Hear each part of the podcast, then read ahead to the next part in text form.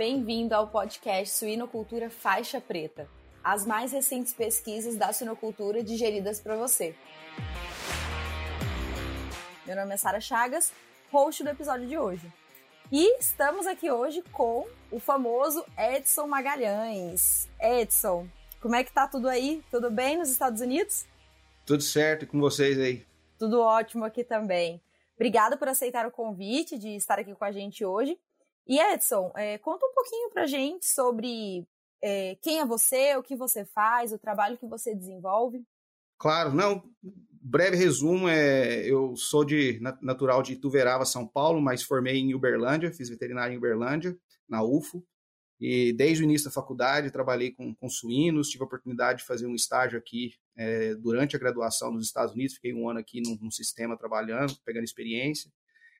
Me formei, trabalhei no, no, no Mato Grosso e, e, em Brasília, com parte de dentro da granja mesmo, como gerente, para pegar essa experiência da, de, de, gestão. E por último, eu trabalhei na BRF por quase três anos, em Uberlândia, né, na extensão.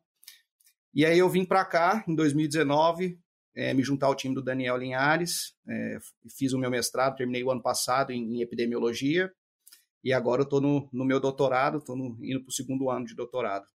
E conta para a gente então um pouquinho do trabalho que você está fazendo aí nos Estados Unidos.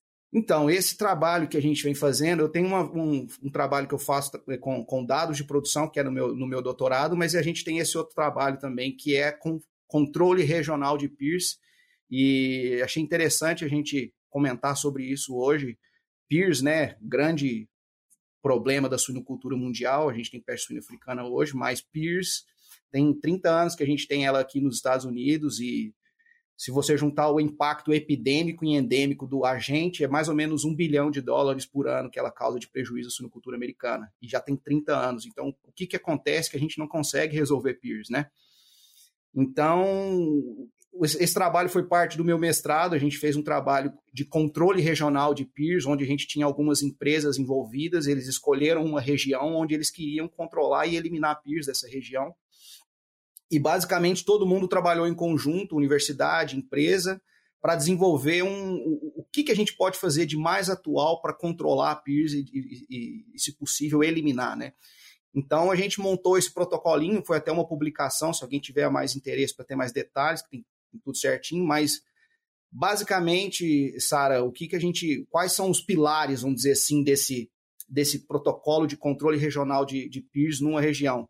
Seria um primeiro pilar é monitoria, então uma monitoria muito eficiente para detectar o agente. Depois que você monitora, com uma monitoria muito boa, é possível você fazer uma classificação do status sanitário de cada granja. Então, sem essa monitoria boa, esse, esse método bom, você não consegue fazer uma boa classificação. Então a gente faz a classificação a nível de sítio, né, de cada barracão, e também uma classificação da região como um todo. E depois, com essas duas informações, você também, o outro pilar, que é o, o, controle, ok? O que, que a gente vai fazer, a gente, agora que a gente tem essas informações, quais são as ações que nós vamos implementar nessa região para eliminar peers, né? E, e, também a questão de automação é um outro grande pilar, que tudo isso a gente tem que fazer uma comunicação entre as empresas, os dados das, das empresas, os dados do laboratório de diagnóstico, e no caso aqui a gente fazia esse meio de campo e ter essa automação para gerar um, uma comunicação em tempo real. Então, o diagnóstico é positivo hoje, a gente já muda o status da granja hoje e reporta isso para todo mundo. Então, um exemplo disso, Sara, seria você pega uma região qualquer ali, enfim, que nessa região você vai ter lá, sei lá, 10 UPLs ou UPDs e 20 barracões de creche terminação. E aí eu quero controlar a PIRS ali. Então, você fazendo uma boa monitoria, você consegue fazer o status de cada um daqueles barracões para a PIRS. Quem que está epidêmico, quem que está vacinado e quem que está negativo. Depois disso, você cria um status da região como um todo. Então, se tem mais de 20% das granjas naquela região são positivas, então é um status elevado. Se é de 10% a 20% das granjas estão positivas, é moderado. E abaixo de 10%, abaixo de 10% é um status é, de baixa prevalência da região.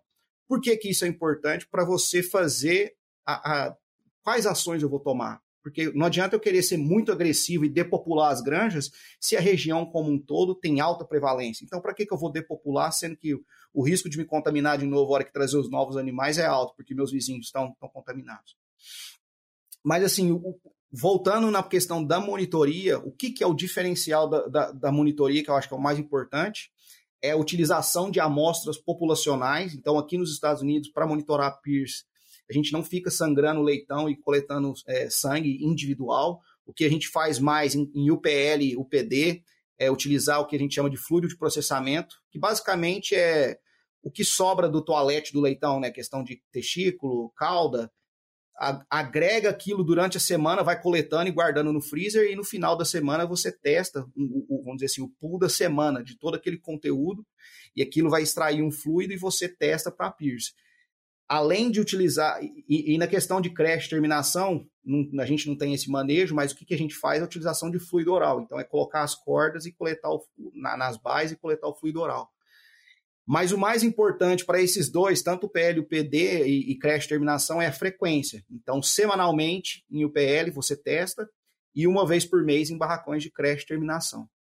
Igual eu te comentei antes, isso faz com que seja possível você ter uma real classificação, vamos dizer assim, do que, que qual é o status de cada granja. E outra coisa que a gente monitora em tempo real também, a gente tem acesso a alguns dados específicos, que é mortalidade e maternidade, aborto. É...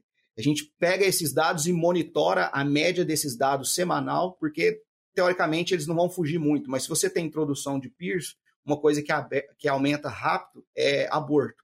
E tem até um trabalho do Gustavo Silva que ele mostrou que você monitorando a média de aborto com SPC, ele gera um alerta antes do pessoal da granja reportar que teve um surto.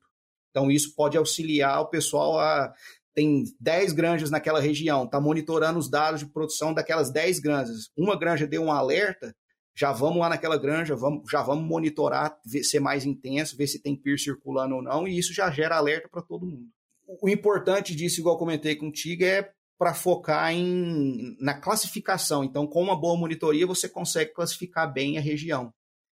E o, o último pilar, que é o mais importante que eu comentei, que é a ação, depois que você tem essas informações, as ações que você toma, esse eu acho que é o, o, o diferencial do controle regional de PIRS, porque você tem empresas numa região que são concorrentes, mas que vão trabalhar junto para eliminar e controlar, controlar e eliminar o vírus. Então, se você pega aquela região com 10 UPLs e uma granja ficou positiva, então aquilo já gera uma informação para todo mundo naquela região, já vai parar a movimentação de animais, é, comunicação de, de, de, de, qualquer forma que tenha, de, por exemplo, pessoas ou transporte, equipamentos, gera um alerta para todo mundo fique esperto naquela região e toma cuidado.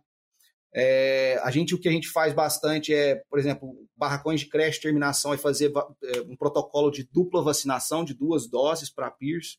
Então, se, se, a granja contaminou hoje uma creche, você vai lá e faz uma dupla vacinação, porque isso você reduz a excreção viral.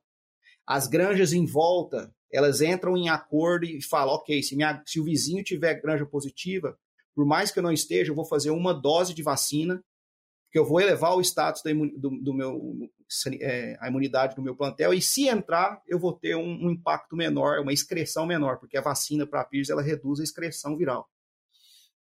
E a UPL também. A UPL, a partir do momento que você sabe que, que o seu vizinho tem PIRS, por mais que aquela UPL, o status dela seja negativo, ela começa a monitorar mais intensamente. Que é tudo com base em ter uma grande monitoria muito boa para que você tenha uma detecção mais cedo possível de quando ocorrer a entrada do agente, porque aí com base nisso você tem uma ação também mais cedo, imediata.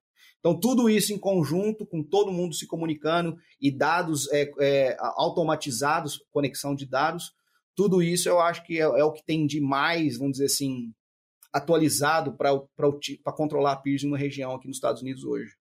Muito eficiente. Edson, agradeço é, mais uma vez por você ter aceitado aqui o convite, por ter compartilhado todas as informações e esse trabalho super importante que vocês desenvolvem e é, ficamos à disposição para o que você precisar. E ao pessoal que nos assiste, muito obrigada pela audiência. Não se esqueçam de entrar em www.suinoculturafaixapreta.com e visitar a gente, se inscrever para receber sempre os últimos episódios em primeira mão. Até mais, pessoal! Nós estamos sempre procurando as melhores e mais recentes pesquisas da suinocultura para compartilhar aqui no podcast. Se você quer vir aqui falar um pouco sobre o seu trabalho, é muito fácil. É só enviar um e-mail para suinoculturafaixapreta.swine. Te espero aqui.